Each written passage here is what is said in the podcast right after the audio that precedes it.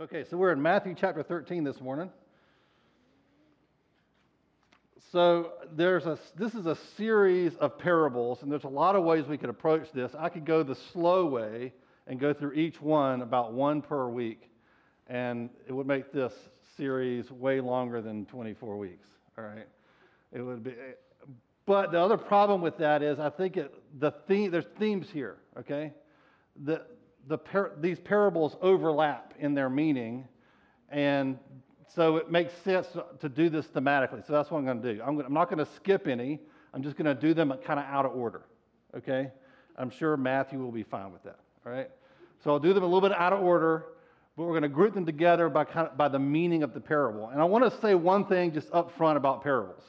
Is the mis- people find them difficult. And the main reason why people find them difficult to interpret is because they put themselves in the wrong place in the parable. And usually, human nature being what it is, we put ourselves in the most in the place in the parable that's most makes us look the best. Okay? So we tend to think I'm st- I'm in in this scene with Jesus talking to the crowd. I'm standing like right next to him going, "Yeah, yeah, yeah, yeah. You you tell him. You tell him, Jesus. You know, that guy right there, he needs to hear this, right? And, and then you go, well, I don't understand the meaning because I, how does this apply to my life? Well, you're probably putting yourself in the wrong place. You're, it's more likely that you're standing in the crowd somewhere, either getting annoyed or confused.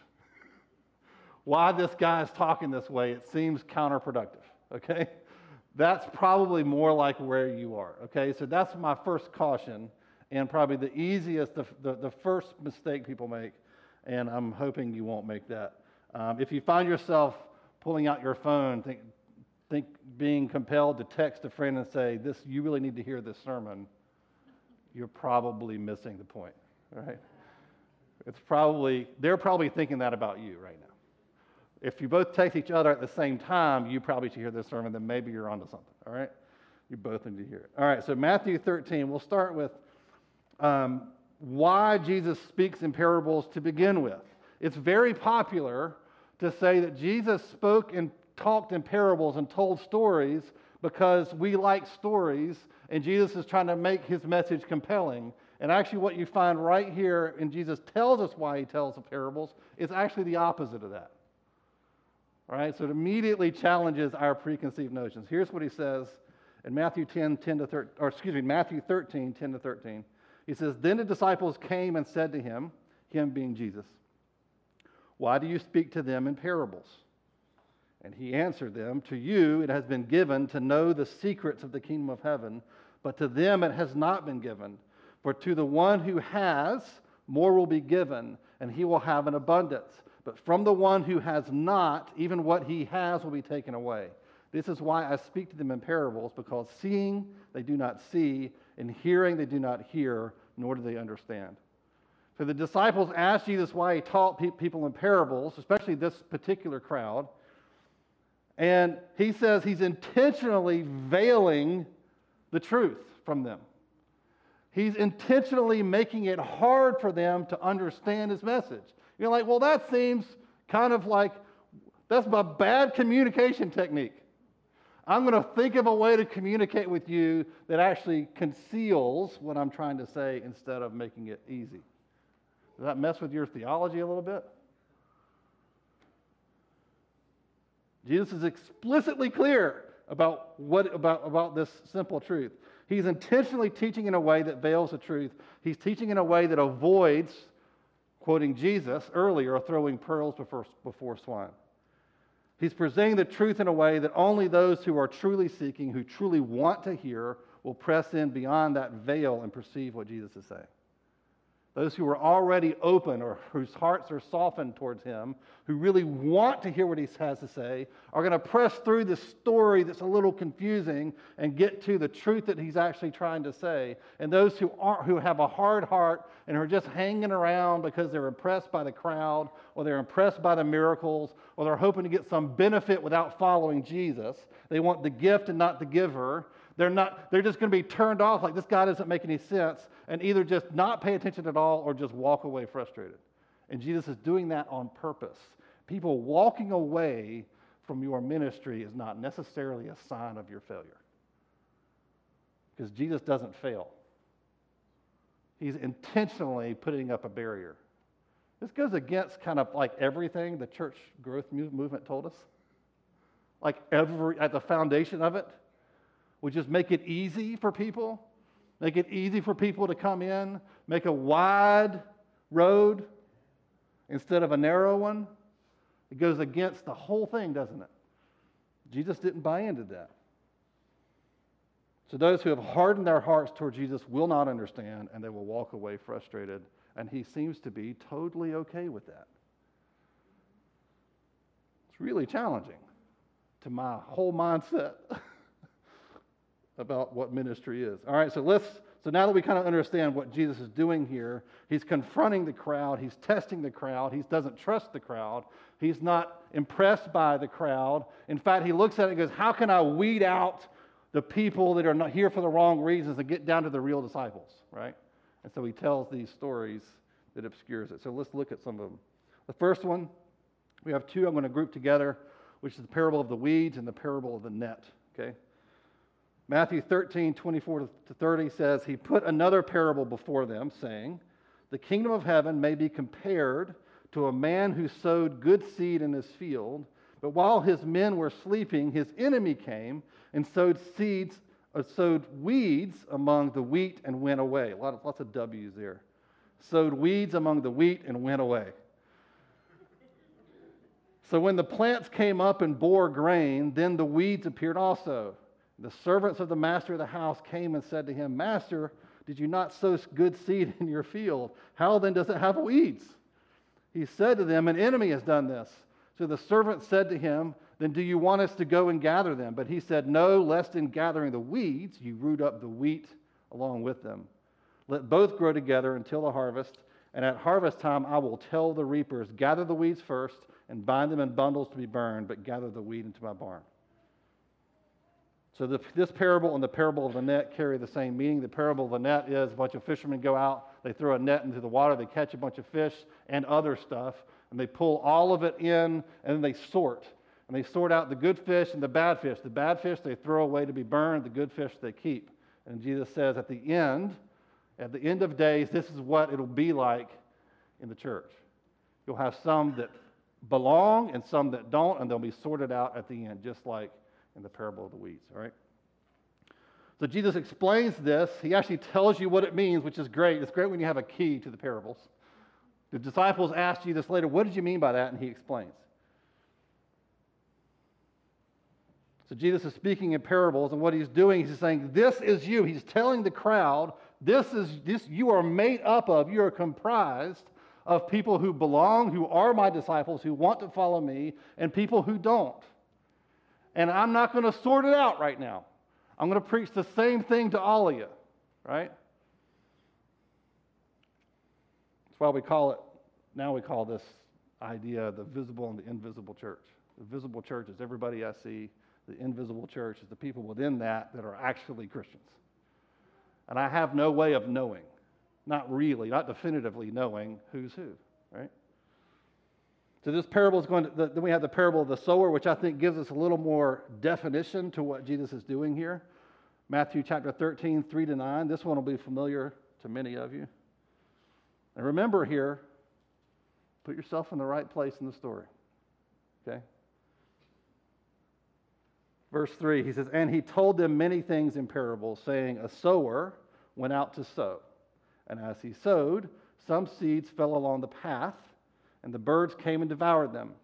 Other seeds fell on rocky ground where they did not have much soil, and immediately they sprang up, since they had no depth of soil. But when the sun rose, they were scorched, and since they had no root, they withered away. Other seeds fell among thorns, and the thorns grew up and choked them. Other seeds fell on good soil and produced grain, some a hundredfold, some sixty, some thirty. He who has ears, let him hear. So Jesus gives us four categories of hearers, okay? Obvious question is which one are you? Four categories. One is the path. This is the person who does not perceive the message at all. It's you, you, you share the gospel, the gospel is seen, Jesus does a miracle, however it's presented. The person sees the thing happen or hears the message and doesn't even understand it or perceive it at all. His heart is hard and closed. He does not have ears to hear, as Jesus would put it. And Satan comes along and just snatches the seed away out of his heart before he can even digest it. Number two is the rocky ground. This person receives the gospel at first, quite possibly because of witnessing a miracle or some other benefit of knowing God or being around other Christians, but does not actually believe in or want to follow Jesus. And then persecution or hardship comes along and they're just snatched right out of the ground because they have no root. They look really impressive. They hear the gospel, they come down front, they say the prayer, they fill out the card, however it is you do that thing. And then they seem like super pumped. I'm, I'm really into this Jesus thing. And then a little bit of hardship or a little bit of persecution comes along, and the, it's like the wind just blows them away. And like, what happened to so and so? They were so on fire yesterday. What happened is they had no roots. Persecution and hardship, this is one of the main functions of that in the Christian life, is it tests whether or not you have roots or not. We all know people who have been tested by incredible hardship and remain joyful and in love with Jesus. And that's, you look at that and you go, man, that's beautiful. I mean, the hardship is hard, right? But what a beautiful thing is that their faith was tested and that it showed, was shown to be true, right? Number three, we have thorns. That's the third category. This is the person who hears and receives the gospel, so takes it in, believes, but allows the concerns of the world and the desire for riches to choke out the fruit of the gospel in their life. This person is more enamored with this life than the life of Jesus. The rich young ruler is a great example of that. Jesus says, Yeah, you can follow me, just give away everything you have. And he walks away sad because he knows it's impossible. He can't do it. He stands and he hems and he haws. I don't know, all this wealth or Jesus. Nah, I can't, I can't choose. And he walks away without Jesus.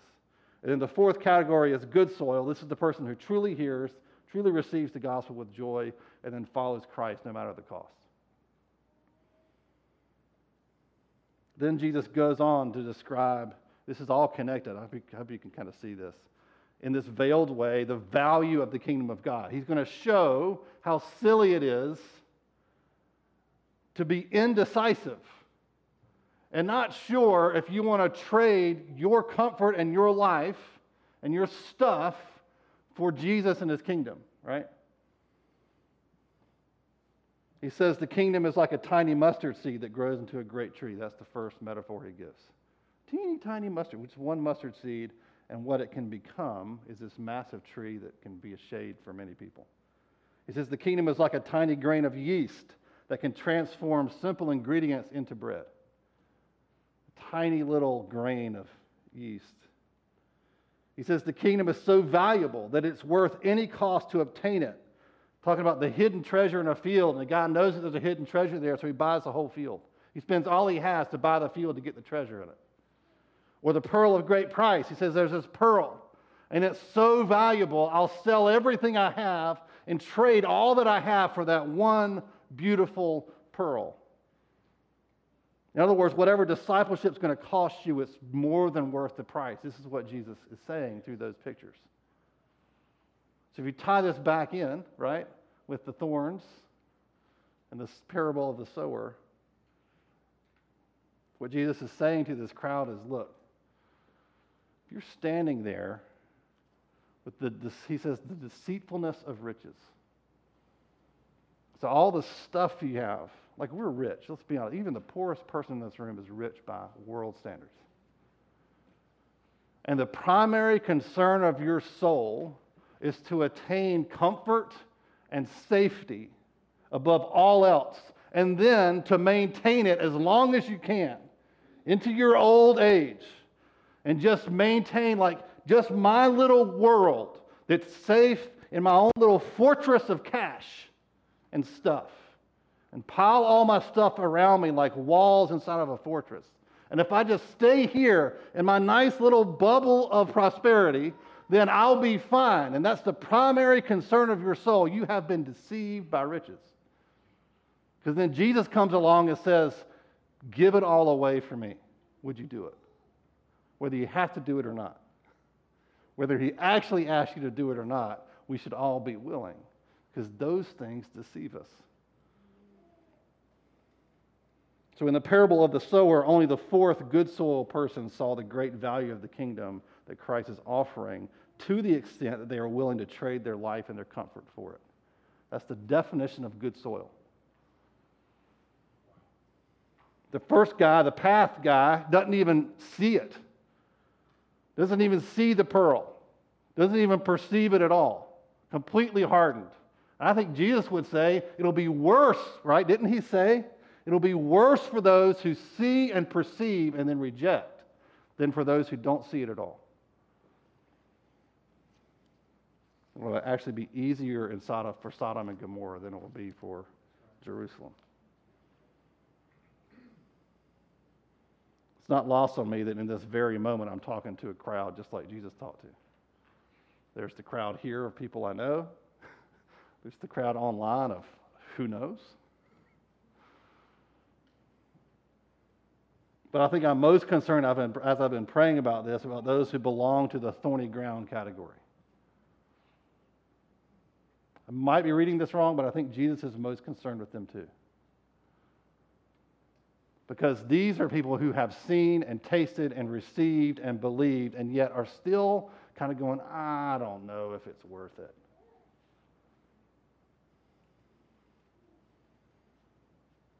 I think it's time for us to stop being indecisive and double minded about how far in you're willing to go in following Jesus. What if, what if you prayed and said, God, if I'm deceived by my riches, would you do whatever it takes to break that over my life? And what if his answer to that was to make you poor? What if that was his answer? Not to have some kind of theoretical spiritual moment at church where you repent, but if he actually made you poor because that was the only way for you to really be good soil. What if that was his answer? I'm not saying it is, but what if?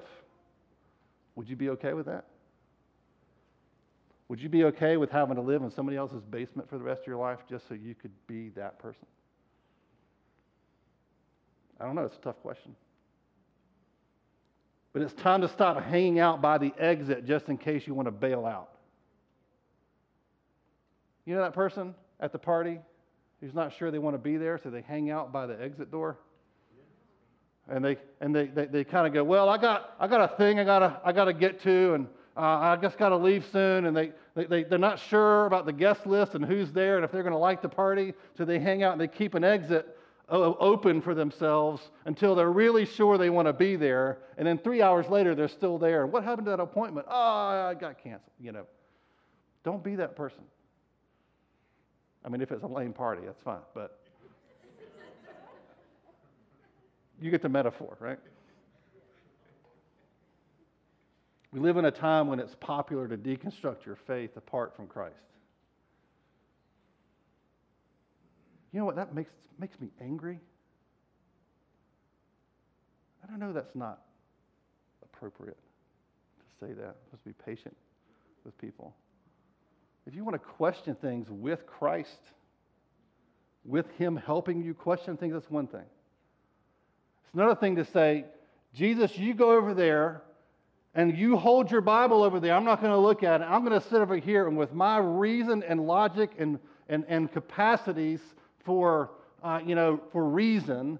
I'm going to figure everything out on my own, and we'll see if I go back to you or not. It's like standing over the treasure in the ground and going, I don't know if this is really valuable or not. You don't have that power. It's like standing over the pearl of great price and trying to haggle over the price. You're going to haggle with God? You're going to stand at the foot of the cross while He dies for you and question whether or not it's worth it or not? You're going to stand at the mouth of the open tomb and go, I don't know. Who are you? Who do you think you are? To judge him and his sacrifice for you. And you go, I don't know if it's worth it. Can, I, can you just let me keep some of my stuff? See, this is what Jesus is saying to this crowd. He is not pulling punches, it's veiled. But for those who have ears to hear, it's pretty intense. Remember, he just got done saying, telling the people who thought they were the holy ones, the chosen ones, the chosen people of God, the ones who were in because of where they were born. He just got t- done telling them, You're actually going to have a harder time in hell than Sodom and Gomorrah. I don't, need to, I don't need to remind you what was going down in Sodom. I mean, talk about insulting.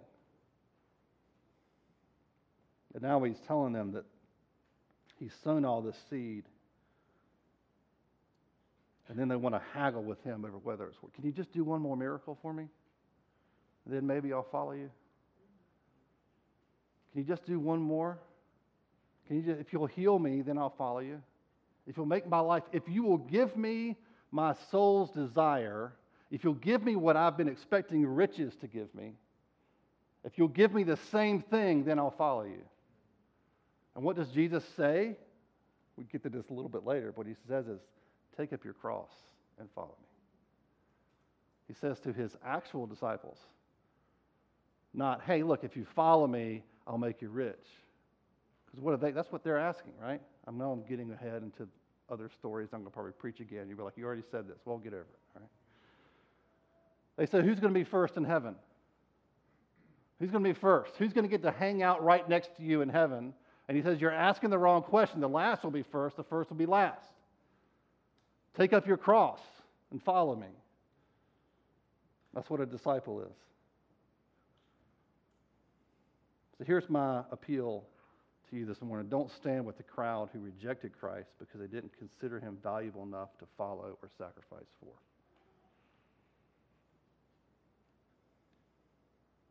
Don't define what it means to be a disciple of Christ by your attendance in meetings. Haven't we learned this this year?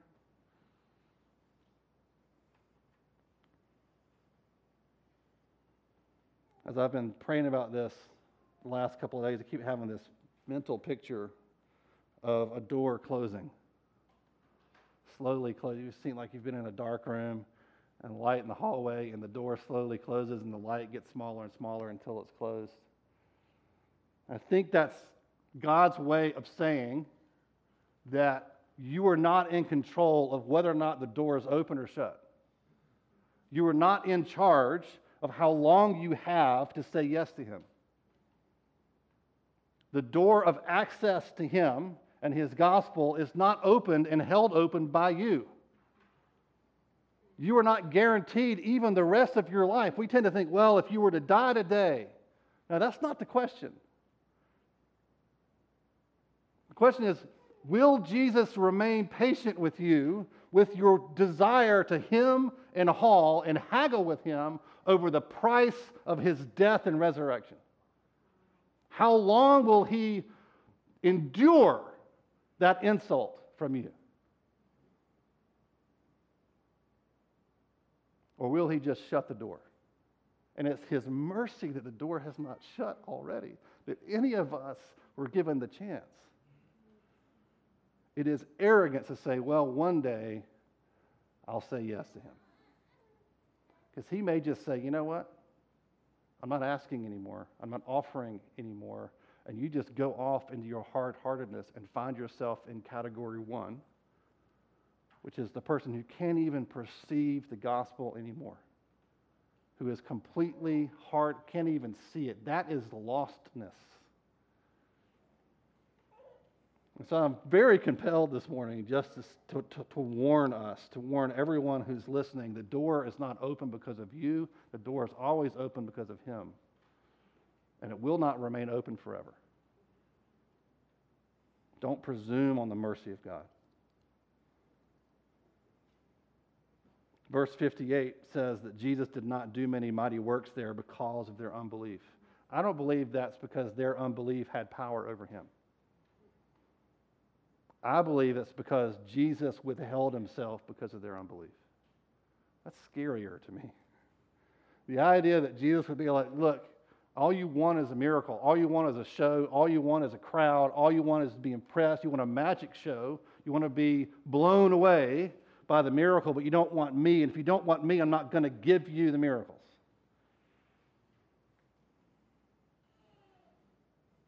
I don't want that to be said of me or you.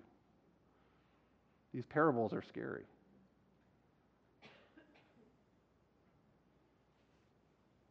I don't want it to be said of me, you know, man, I would have done more in your church if you had just not been so attached to your stuff. You choked out the fruit with the deceitfulness of riches. So I'd like to close this morning with just praying for our unbelief. I think that's, I, I, can't just be like, I believe now. I'm really, in, you know. Um, I want the Spirit to get me to the point where I can answer that question if God, if, if what it takes to make me good soil is to be poor, right? If what it takes is that, that I'll be willing to do that. That if I was the rich young ruler asking Jesus, Can I follow you? And he says, Yes, if you'll give away all that you have, that I would not even hesitate. That I would be like the man in the parable who saw the pearl of great price and went and sold all that he had for that.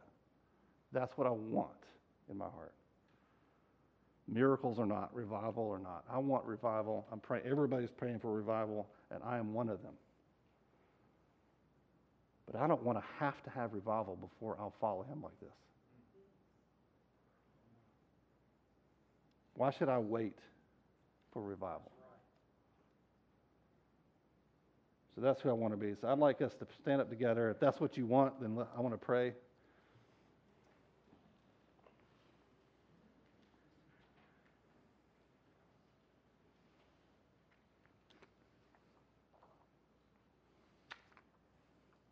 God, first, we just um, we count ourselves as those in the crowd this morning.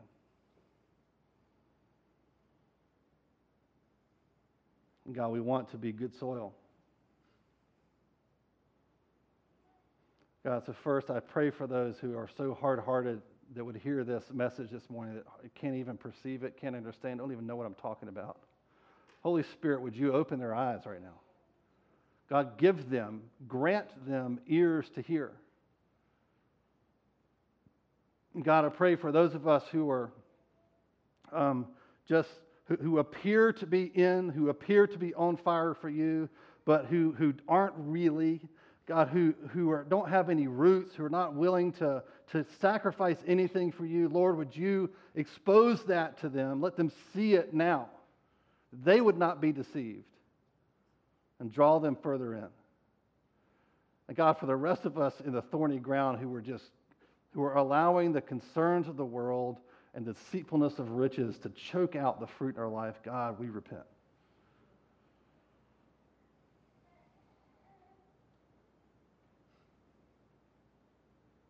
God, our hearts are so deceitful. The comfort of our stuff is so deceitful we so often mistake that for even your presence.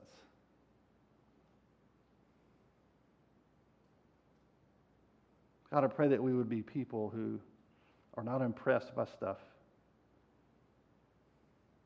God, I pray that our worship would not be dependent on good music. God, I pray that our sense of your presence with us when we gather will not be dependent on how many people are gathered. God, I pray that our desire for your word would not be dependent on how well it's presented. God, I pray that our passion for you would not be dependent on how, on how much our culture accepts the message to begin with. God, I pray that, the, that our hearts would be moved by the great value of you and your kingdom. God, that we would see the pearl for what it is. God, that we would see the treasure for what it is. God, that we would be moved and overwhelmed and overcome by the incredible value of what you have done and what you offer us. God, you have offered us to come and sit at your table as your friends and as your family members in your kingdom to live with you eternally forever. And whatever cost it may cost us now, whether it be just not having what everyone else has, whether it be enduring some hardship or persecution, God, whatever the cost is, even if the cost is our very lives, it is more than worth it. And how silly of us to barter with you over the price. God, help us. God, we repent of that. We don't like it. We don't like what we see in our hearts in that regard. And we ask you, Lord, would you help us with our unbelief? God, I pray that the fruitfulness of what you put in us would be overwhelming. I want to be in the hundredfold group. I mean, it's cool to be 30 fold, but a hundredfold will be great. A hundred times over. God, that the deposit you've put in this church would be like a mustard seed growing into a mighty tree. It's in our logo, the tree. God, I pray that that would be what this church is. We don't have much. We often say that. And it's true. It doesn't take much. In your kingdom, it doesn't take much.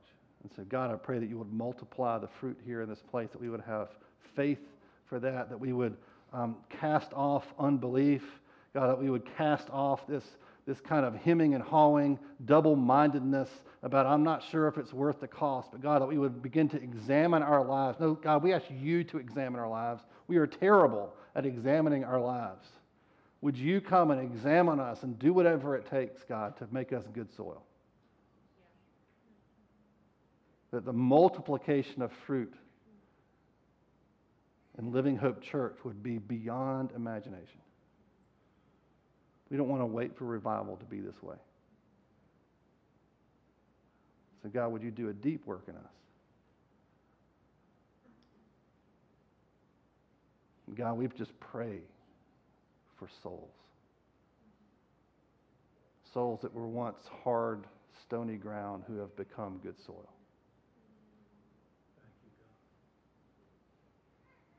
Because the door is closing.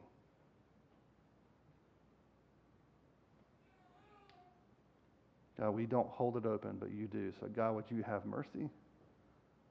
I would pray first for family members, people that just we know. God, we also pray for the city and this nation, God, that there will be a tremendous harvest, that the, the stony ground would become good soil.